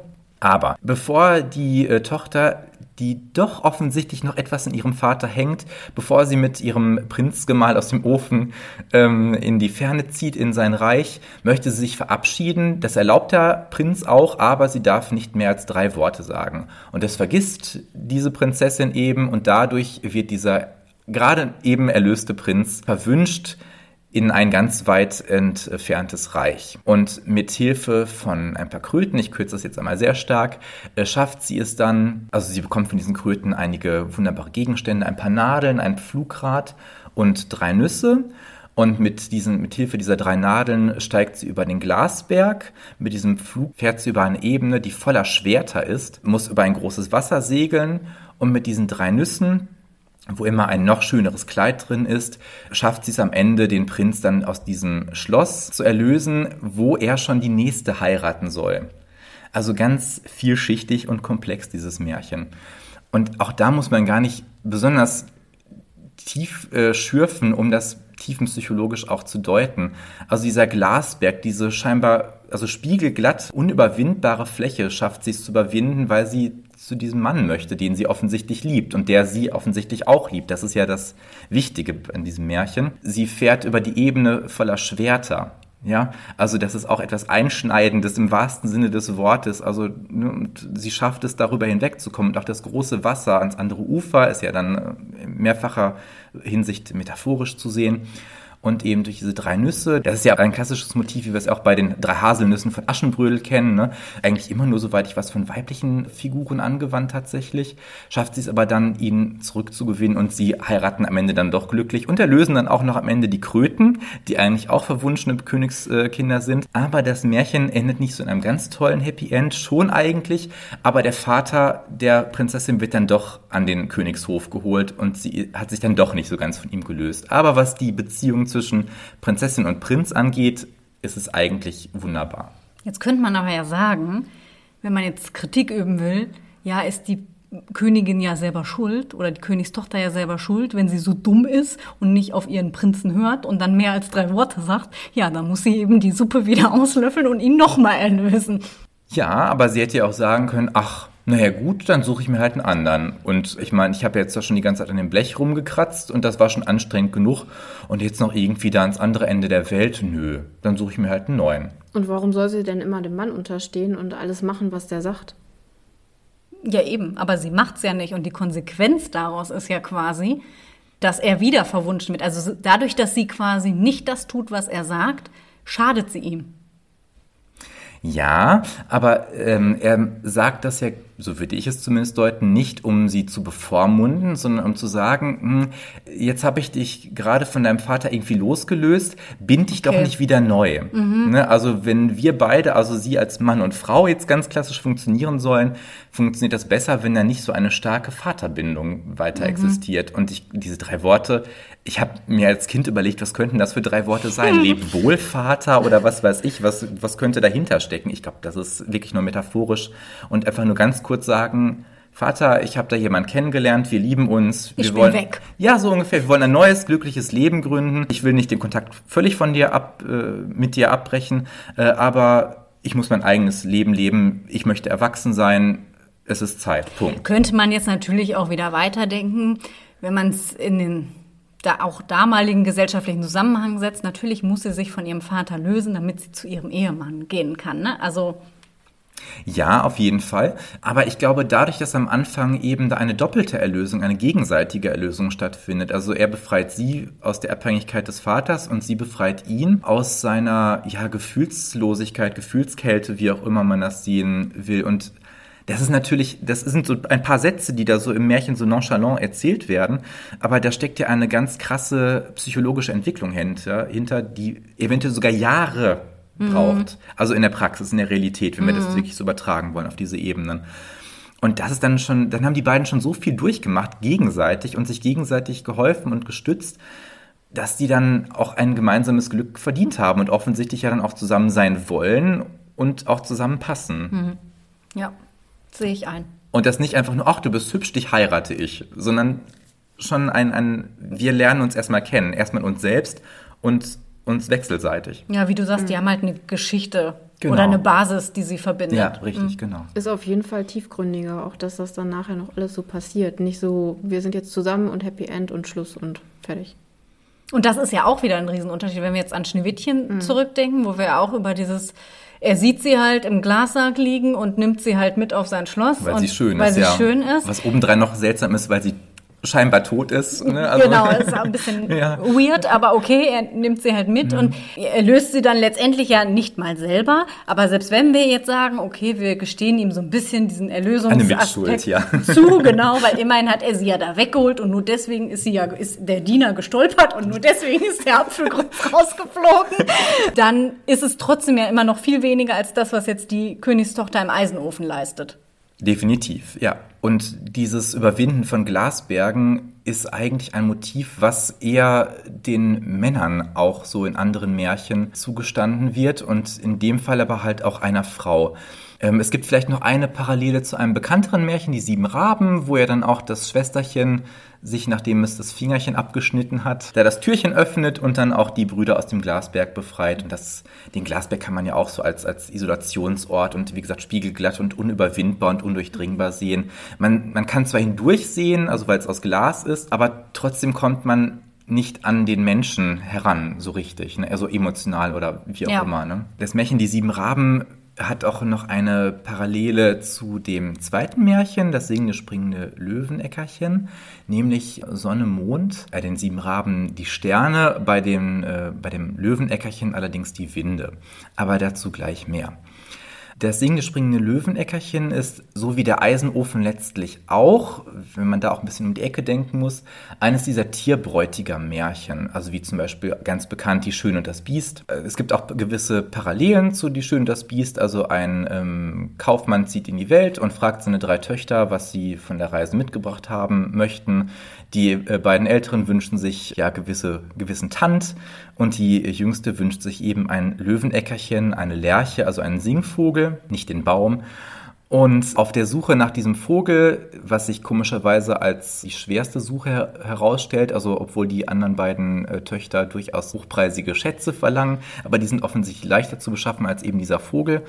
Ja, vielleicht weil oberflächliche Werte in der Welt leichter zu erreichen sind. Sehr gut, Elena. Man merkt deine lyrische Ausbildung super. du nimmst es mir vorweg. Sehr gut, klasse. Nein, alles gut, überhaupt kein Punkt. Sehr, ist sehr, völlig richtig, genau. Ja, und dieser, dieser Vogel, also bei dem Einfangen dieses Vogels äh, gerät er an einen Löwen, der sagt, das ist meine Lerche und äh, wenn du sie behalten willst, dann musst du deine Tochter zu mir schicken. Und das tut er eben. Die jüngste Tochter, ähm, nachdem sie die, die Lerche bekommen hat, muss zu dem Löwen. Und es stellt sich heraus, dass der Löwe nur tagsüber ein Löwe ist und in der Nacht ein Mensch. Das kann man auch wieder natürlich psychologisch deuten. Tagsüber ist er irgendwie in seiner Rolle drin, der starke, prahlerische, hey, hier bin ich, der Anführer des Rudels, das Alpha-Tier, ne, was man so mit Männlichkeit gemeinhin verbindet, haha. Vollkommen toxisch. Genau, ja, ja, genau. Und Aber nachts ist er halt der, der sehr sanfte, emotionale, wo er eben nicht im Licht des Tages wortwörtlich da sein Mann stehen muss ne? und sich vielleicht auch dann von der Gesellschaft unter Druck gesetzt fühlt, da diese Werte, die er scheinbar ja gar nicht so vertritt, darstellen zu müssen, in Anführungszeichen. Soll keine Entschuldigung sein, aber vielleicht so ein bisschen nachvollziehbar machen jedenfalls. Ja, also sie bekommen dann auch ein Kind miteinander und die anderen beiden Schwestern heiraten und der Löwe sagt, ja, ich würde auch gerne mitkommen zu dieser Hochzeit, aber sobald mich äh, das Licht dieser Hochzeitsfackeln trifft, werde ich in eine Taube verwandelt und ich müsste davonfliegen und ne, wir hätten einander wieder verloren.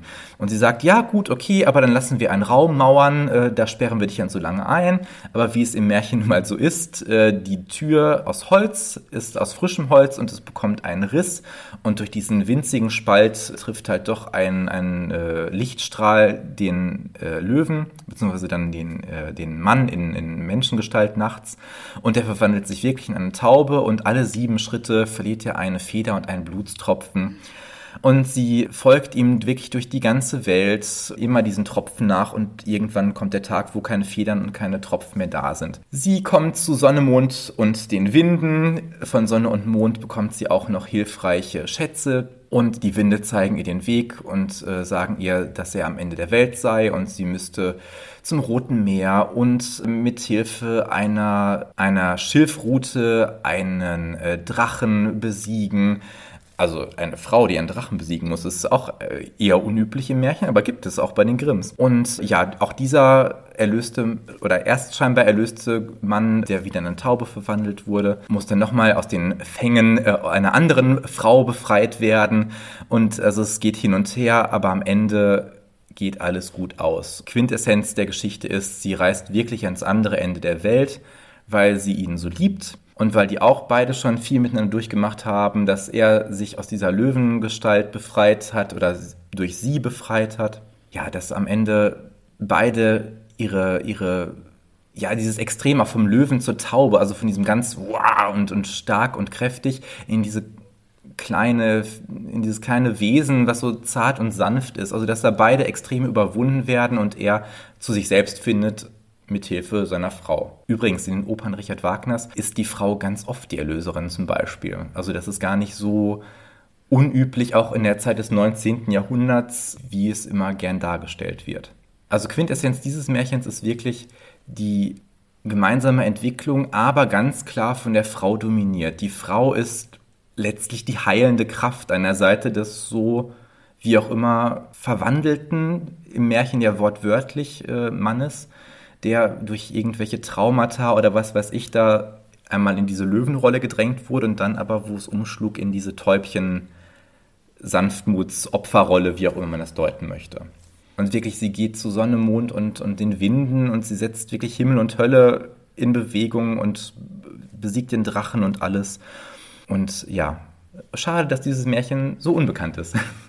Ja, im Prinzip, was wir auch schon mal bei dem Vergleich Allerlei Rau und Schneewittchen besprochen haben, wo wir ja auch irgendwie fanden, dass Allerlei Rau eigentlich viel mehr so zur Popularität taugen würde als jetzt Schneewittchen.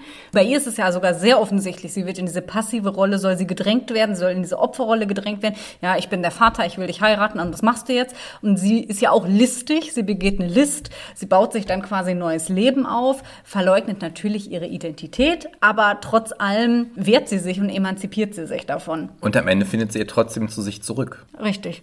Also wir haben sehr, sehr häufig diesen Bruch und eigentlich ist es erstaunlich, dass da dann immer nur hängen bleibt, ja, Frauen sind halt lieb und artig und passiv. Aber das ist ja das, was wir auch äh, eingangs gesagt haben, dass im Bewusstsein, dass einfach irgendwie mehr vorhanden ist, dass die Frauenrollen in Märchen gar nicht stark sind und dass man deswegen das auch so kritisiert. Ich glaube, das hatte einfach auch viel mit der Weitergabe von Märchen dann zu tun, wenn wir eben sagen, wie bei Rapunzel zum Beispiel, dass da eben oft weggelassen wird, dass sie schwanger ist, dass sie dann eigentlich die Kinder bekommt, dass sie dann den Prinzen erlöst. Wenn solche Enden natürlich fehlen, dann passt das ja wieder ganz gut zu meiner These, dass vielleicht das Frauenbild im Märchen nicht das Problem ist, sondern das Frauenbild, was die Gesellschaft über die Jahre und Jahrhunderte da rausgezogen hat, damit es eben passt und vielleicht auch nicht zu rebellisch ist und zu aufmüpfig. Was man natürlich sagen kann, natürlich haben wir mit Schneewittchen und auch mit einem Dornröschen Frauen, die absolut einer gewissen Idealvorstellung entsprechen. Und natürlich war das ganz Biedermeier-mäßig, gerade wenn wir ja über die Grimm-Märchen sprechen, dass sie brav und häuslich und lieb und artig sind. Und natürlich spiegelt sich das bis zu einem gewissen Punkt in den Märchen auch wieder. Gerade bei Frau Holle war es ja auch der ATU-Index von artigen und unartigen Mädchen. Stimmt. Wobei es da auch wieder interessant ist, weil die Pechmarie zum Beispiel ja total passiv eigentlich ist. Ne? Also wir haben da, Ja. natürlich haben wir die Goldmarie auch als passiv kritisiert in der Folge 5, wo wir ausführlich darüber Aber gesprochen daraus haben. befreit sie sich ja aus dieser Passivität in Bezug auf die Stiefmutter zumindest. Genau, und sie muss ja auch was tun. Also Genau. sie ist ja bei Frau Holle und muss was tun. Und die, die Pechmarie ist da und macht halt nichts und denkt, oh ja, da komme ich auch zu Reichtum. Also den Lohn bekommst du eben dann doch nicht, wenn du passiv bist. Jetzt kann man kritisieren, ja, es sind ja halt diese hausfraulichen Pflichten, die sie erfüllt, aber trotzdem.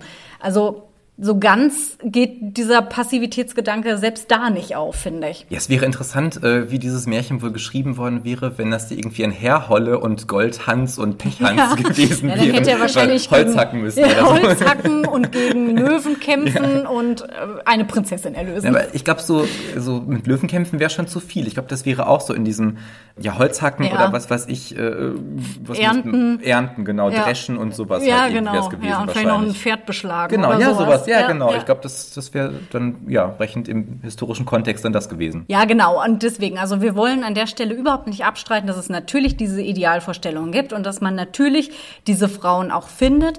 Aber selbst die muss man hinterfragen. Wir haben das ja zum Beispiel auch mit Schneewittchen gemacht, wo wir ja auch gesagt haben, ja, die ist aber gar nicht so passiv. Natürlich liegt die ziemlich lange im Sarg, aber davor ist sie ja aktiv und tut was. Okay, sie agiert mit der äh, Stiefmutter da nicht so ganz glücklich. Wobei man da, wie gesagt, ja auch diesen pädagogischen Aspekt berücksichtigen muss. Ähm, Ich glaube, es ist auch deswegen so, weil diese Geschichten im Laufe der Jahrhunderte mittlerweile ja schon, die Kinder- und Hausmärchen sind jetzt über 200 Jahre schon äh, alt, immer wieder auch missbraucht wurden, um das Frauenbild entsprechend der Zeit, also zum Beispiel jetzt in Extremfällen im Dritten Reich ja auch, ne, dieses Hausfrauliche und dieses Germanische der Frau Holle und so wird dann da hervorgekehrt, ne, zum Teil ja auch an den Haaren herbeigezogen irgendwie. Ja, und das Gretel mit seinen süßen Gen Zöpfchen. ja, ganz genau. Aber das sollte, es gibt ja auch durchaus Märchenverfilmungen aus der Zeit, wo dann irgendwie der, der Jägersmann da mit Hakenkreuz am Revers dann den, dem Wolf den Bauch aufschneidet und da Großmutter und Rotkäppchen hervorbringt. Ne? Ähm, aber es sollte halt natürlich dieses Frauenbild, was dann zum Beispiel die Nazis gerne gesehen haben, dann auch verstärken. Und ich meine, wenn man Kinder schon, für die ja Märchen auch oft erzählt werden, dann mit solchen, ja, wie soll ich sagen, irgendwie modifizierten, äh, das ist wertneutral, äh, Formen äh, schon vertraut zu machen, dann prägt sich das natürlich auch umso mehr ein. Ne? Das ist halt wieder das, da sind wir bei dem Punkt, was wir auch in unserer Disney-Folge hatten. Es ist eben die Frage, was du aus diesem Stoff machst. Und dadurch, dass Märchen nun mal recht einfach gehalten sind, kannst du sie in jede Zeit transportieren und so anpassen, wie du möchtest. Aber wenn wir natürlich auf die Ursprungstexte zurückgehen, geben die das zum Teil eben so gar nicht unbedingt her oder sind viel vielschichtiger. Und was man eben berücksichtigen muss, dass die Brüder Grimm die Märchen ja nicht selber geschrieben haben. Also ihr dürft euch das nicht vorstellen, die haben sich da hingesetzt und sich einfach mal ein paar Geschichten ausgedacht, dabei einen Rotwein äh, getrunken und den Vollmond angehimmelt. Nein, die sind wirklich auf die Suche gegangen, haben diese Märchen zusammengetragen und dabei auf Quellen zurückgegriffen, die diese Texte schon vorher gesammelt hatten. Und die Frage ist eben, wer waren diese Quellen? Und an genau dieser Stelle wird es einfach sehr interessant, denn diese Quellen waren größtenteils tatsächlich Frauen. Es waren vor allem Frauen, gut bürgerlich, nicht ausschließlich, aber größtenteils unverheiratete Frauen, die die Märchen tradiert haben. Das heißt, wir haben einfach schon im Ausgangspunkt eine weiblich dominierte Erzählperspektive. Interessanterweise, nur mal als kleine Anekdote, sind auch alle sieben Auflagen der Grimmschen Märchen einer Frau gewidmet, nämlich der Schriftstellerin Bettina von Arnim.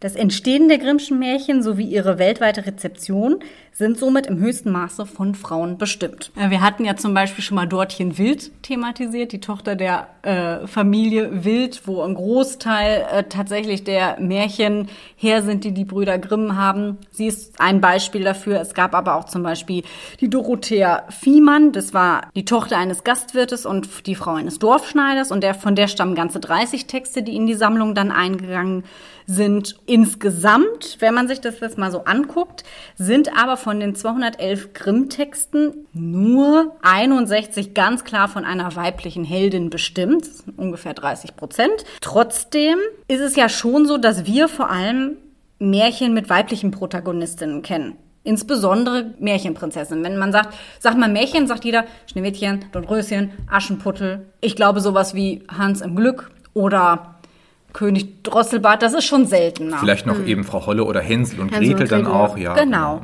Und das hat aber auch einen Grund, denn in der kleinen Ausgabe der Grimmschen Märchen aus dem Jahr 1825 sah das Verhältnis tatsächlich ganz anders aus. In dieser kleinen Ausgabe waren nur 50 Märchentexte enthalten und von diesen 50 Märchentexten waren 30 Helden weiblich. Das heißt, es ist ja völlig logisch, dass das dann irgendwie auch die bekanntesten sind, weil das sind einfach die, die am längsten über, überliefert waren. Und gerade diese kleine Ausgabe hat eben die Popularität der Märchen nochmal total gehypt. Was natürlich naheliegend ist dabei, wenn man sich vorstellt, dass das jetzt irgendwie ja schon scheinbar eine Domäne der Frauen war, dann ist es natürlich ganz klar, dass auch die Lebenswirklichkeit der Frauen darin wieder gespiegelt wird.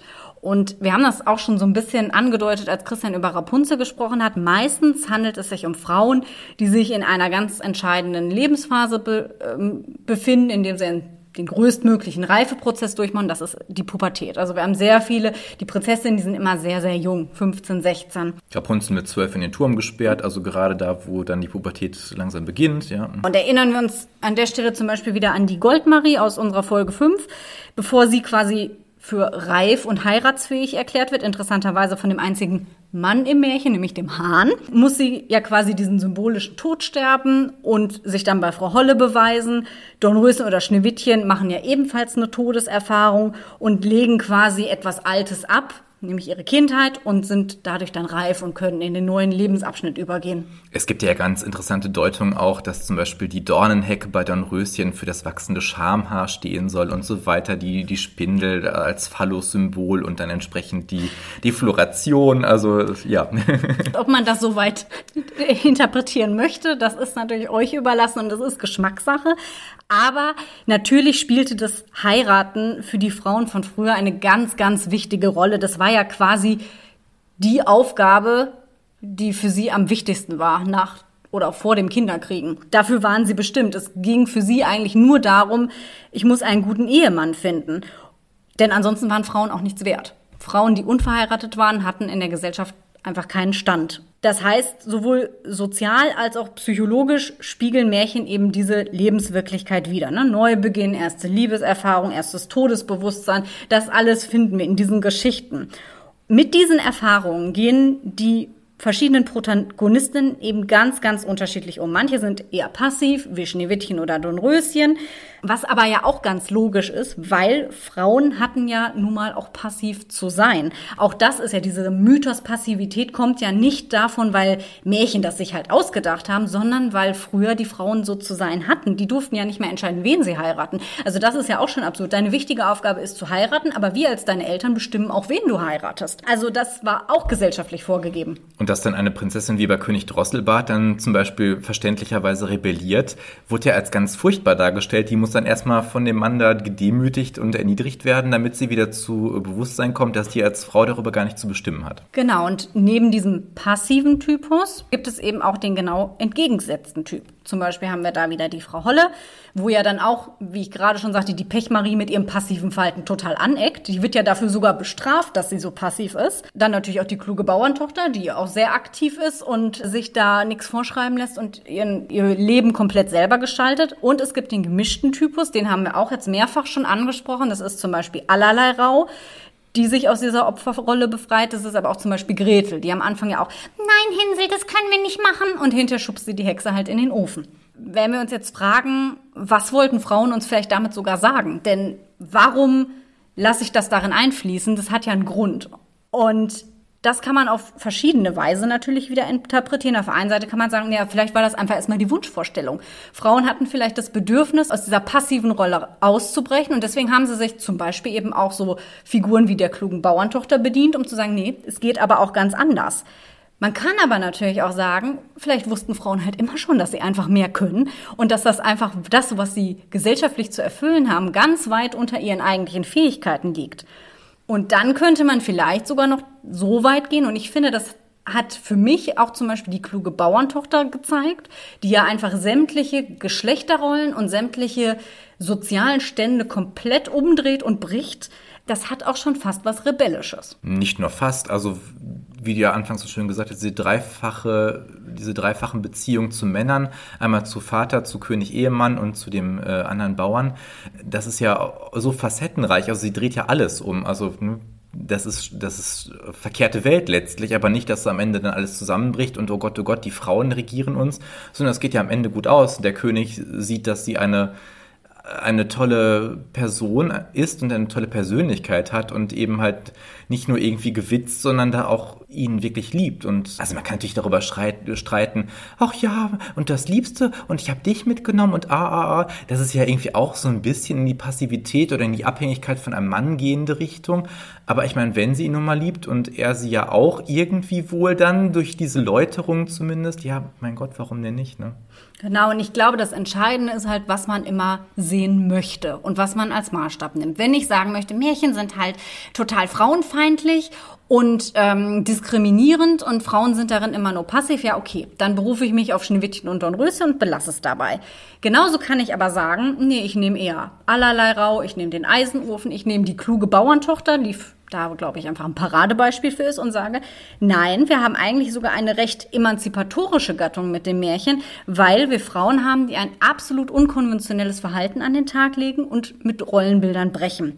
Letztendlich, wenn wir über das Frauenbild im Märchen sprechen, können wir einfach beides nachweisen. Wir können diese anti-emanzipatorische Tendenz sehen, wir können diese wir verstärken das System, wir haben diesen Konservatismus, aber wir haben eben auch den Bruch mit Rollenbildern, wir haben einen Fortschritt und das Aufbegehren gegen diese gesellschaftliche Norm. Und um auf noch eine weitere Folge, die im Laufe des Jahres folgen wird, schon mal ein bisschen vorzugreifen, interessanterweise haben Frauen oft nur die Macht, Magie auszuüben. Also es gibt ganz wenige Zauberer oder Hexer oder wie auch immer in den Märchen. Und die sind dann oft auch gar nicht so mächtig wie ihre weiblichen Pendants und im Zweifelsfall sogar vielleicht sogar noch böser meistens.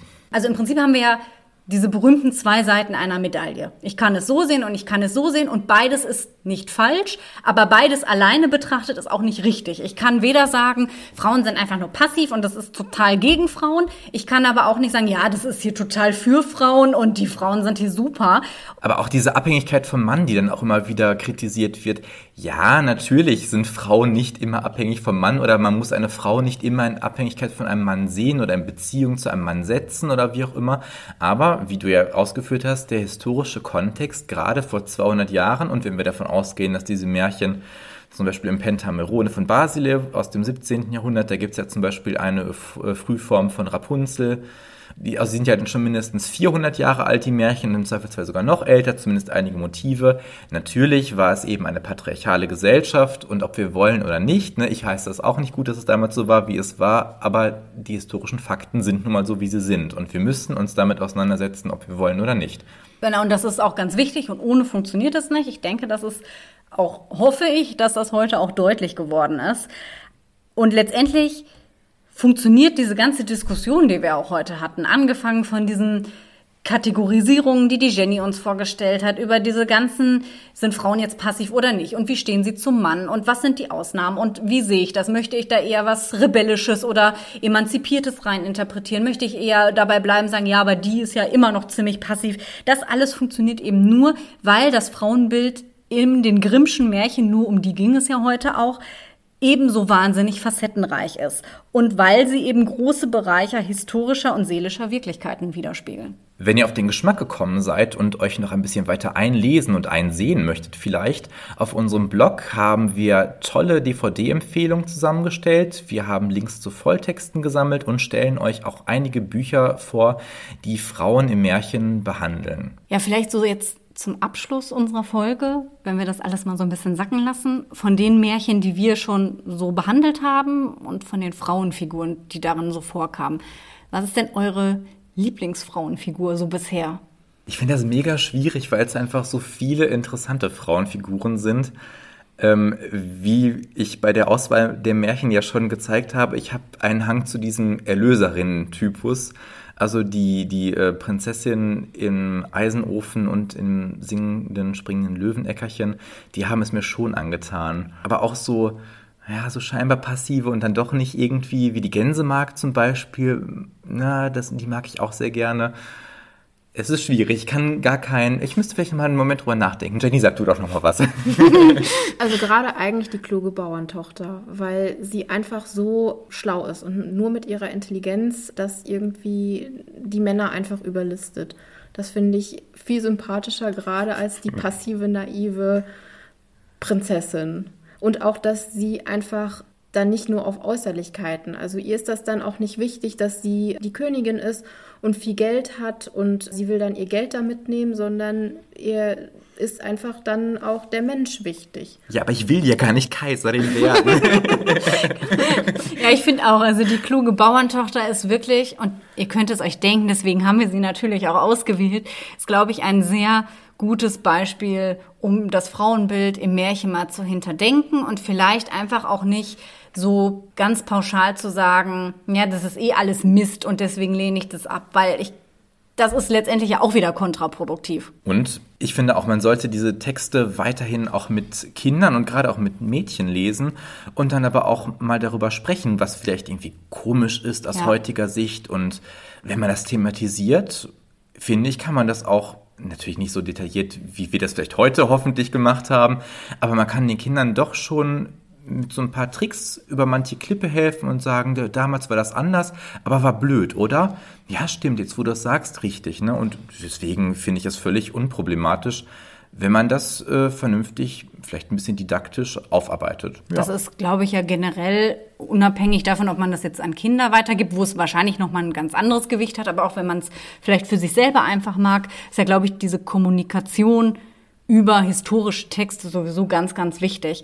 Und ich glaube, was so die Quintessenz des Ganzen ist, ich kann halt nicht das Frauenbild im Märchen verurteilen, aber auf der anderen Seite dann den Bachelor mir angucken. Ich hätte noch eine Abschlussfrage an euch als Frauen. Gibt es irgendeine Frauenfigur in egal welchem Märchen, jetzt auch jenseits der Grimms, die ihr wirklich furchtbar findet aus emanzipatorischer Sicht, die euch richtig auf den Sack geht oder wo ihr sagt, Mensch, bist du blöd und mit ihr überhaupt nichts anfangen könnt? Es ist jetzt eine indirekte Antwort. Also es ist nicht direkt aus den Gebrüdern Grimm, aber mich hat halt mega der Film Cinderella, die Neuverfilmung, aufgeregt. Ich meine, das ist jetzt nicht wirklich das Märchen an sich, weil Aschenputtel nicht so unemanzipiert ist, wie die in dem Film dargestellt ist, aber die Figur hat mich einfach aufgeregt, weil sie nur darauf gewartet hat, dass ihr Prinz kommt und auch immer nur sagte, wenn mein Prinz kommt, dann wird das schon alles okay sein und ich füge mich in die Rolle, die mir hier zugesagt wird und ich bin hier einfach der Stiefmutter unterlegen.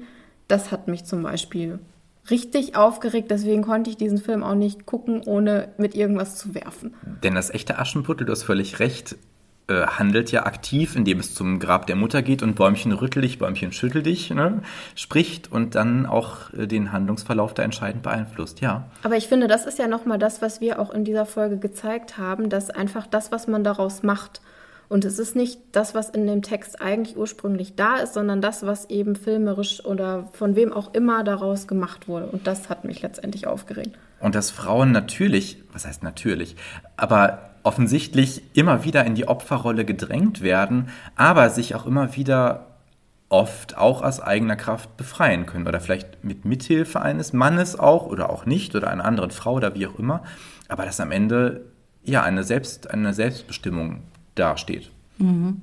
Also ich finde es schwierig, das so spontan zu beantworten. Ich würde jetzt mal argumentieren auf der Grundlage der Figuren, die wir schon hatten. Da würde ich sagen, für mich am schlechtesten dabei weg kommt tatsächlich leider die Gänsemarkt. Ich weiß, ihr beide liebt das Märchen, aber die hat mich aufgeregt, weil die lässt sogar ihr wundervolles Pferd köpfen. Da ist einfach Schluss. Das aber sie lässt nicht. doch an das Tor nageln. Das ist doch romantisch. ja, ja, das ist äh, schön. Ach, das hier ist so sehr lieb. Nee, selbst bei Schneewittchen kann ich noch so eine gewisse Aktivität feststellen. Sie verhält sich vielleicht nicht klug, okay. Sie ist einfach ein pädagogisches Lehrbeispiel. Das kann ich akzeptieren. Aber die Gänsemarkt ist halt, macht halt nichts. Ganz kurz, da fällt mir gerade auf, Auch bei der Gänsemarkt gibt es eine Parallele zum Eisenofen, weil sie auch sich in einen Eisenofen setzt und der Stimmt. König, der alte König an einer Ofenröhre lauscht. Dass sie da auch total emotional verkrustet ist durch diese traumatischen Erlebnisse. Das ist mir noch nicht klar gewesen. Ja, okay, ich verstehe. Ja, du hast ja. recht, sie ist traumatisiert. Du möchtest ihre Ehre Ja, retten. Aber, also ich würde sagen, Gänsemarkt, die einzige, die das vielleicht noch toppt, ist ähm, die, ich weiß gar nicht, wie sie heißt, die Tochter in Väterchen Frost. Weil die ist ja noch mehr der Knaller. Die setzt sich ja einfach in den, die setzt sich ja einfach in den eiskalten Wald. Ich meine, wir sind hier in Russland, wahrscheinlich irgendwo in Sibirien. Ja. Und dann setzt sie sich da in den Wald, sagt, okay, ich wurde ausgesetzt. Und dann wartet sie quasi darauf, dass sie erfriert, wo man sich denkt, also verstehst du das nicht, dass du halt stirbst, wenn du da einfach sitzen bleibst? Such dir wenigstens Feuerholz oder irgendwas. Ich finde, die toppt das noch. Also ich würde sagen, die beiden sind so bei mir die No-Gos. Und mein Favorit ist tatsächlich auch die kluge Bauerntochter. Und ich muss auch sagen, allerlei Rau finde ich auch immer cooler. Sehe ich Ja, so. ihr könnt uns ja mal auf unserem Instagram-Kanal schreiben, wer so bisher eure Favoritin ist Oder, oder, eure Hassperson. oder eure vielleicht, ja. Hassperson, auf die ihr gar nicht klarkommt. Und könnt uns aber auch gerne schreiben, wenn ihr noch ganz andere Figuren habt, die ihr in diesem Zusammenhang spannend findet. Wir freuen uns immer sehr über Nachrichten. Wenn ihr ansonsten Kritik oder Anregungen habt, könnt ihr uns das natürlich auch gerne mitteilen. Wenn euch die Folge gefallen hat, freuen wir uns auch sehr, wenn ihr uns eine gute Bewertung dalasst und fünf Sterne gebt, damit auch andere auf unseren Podcast aufmerksam Und uns abonniert. Genau, abonniert uns. Wir haben nämlich noch ganz viele Ideen für noch viel, viel mehr als elf weitere Folgen. Und wenn wir nicht gestorben sind, Dann hören wir uns beim nächsten Mal. Thank you.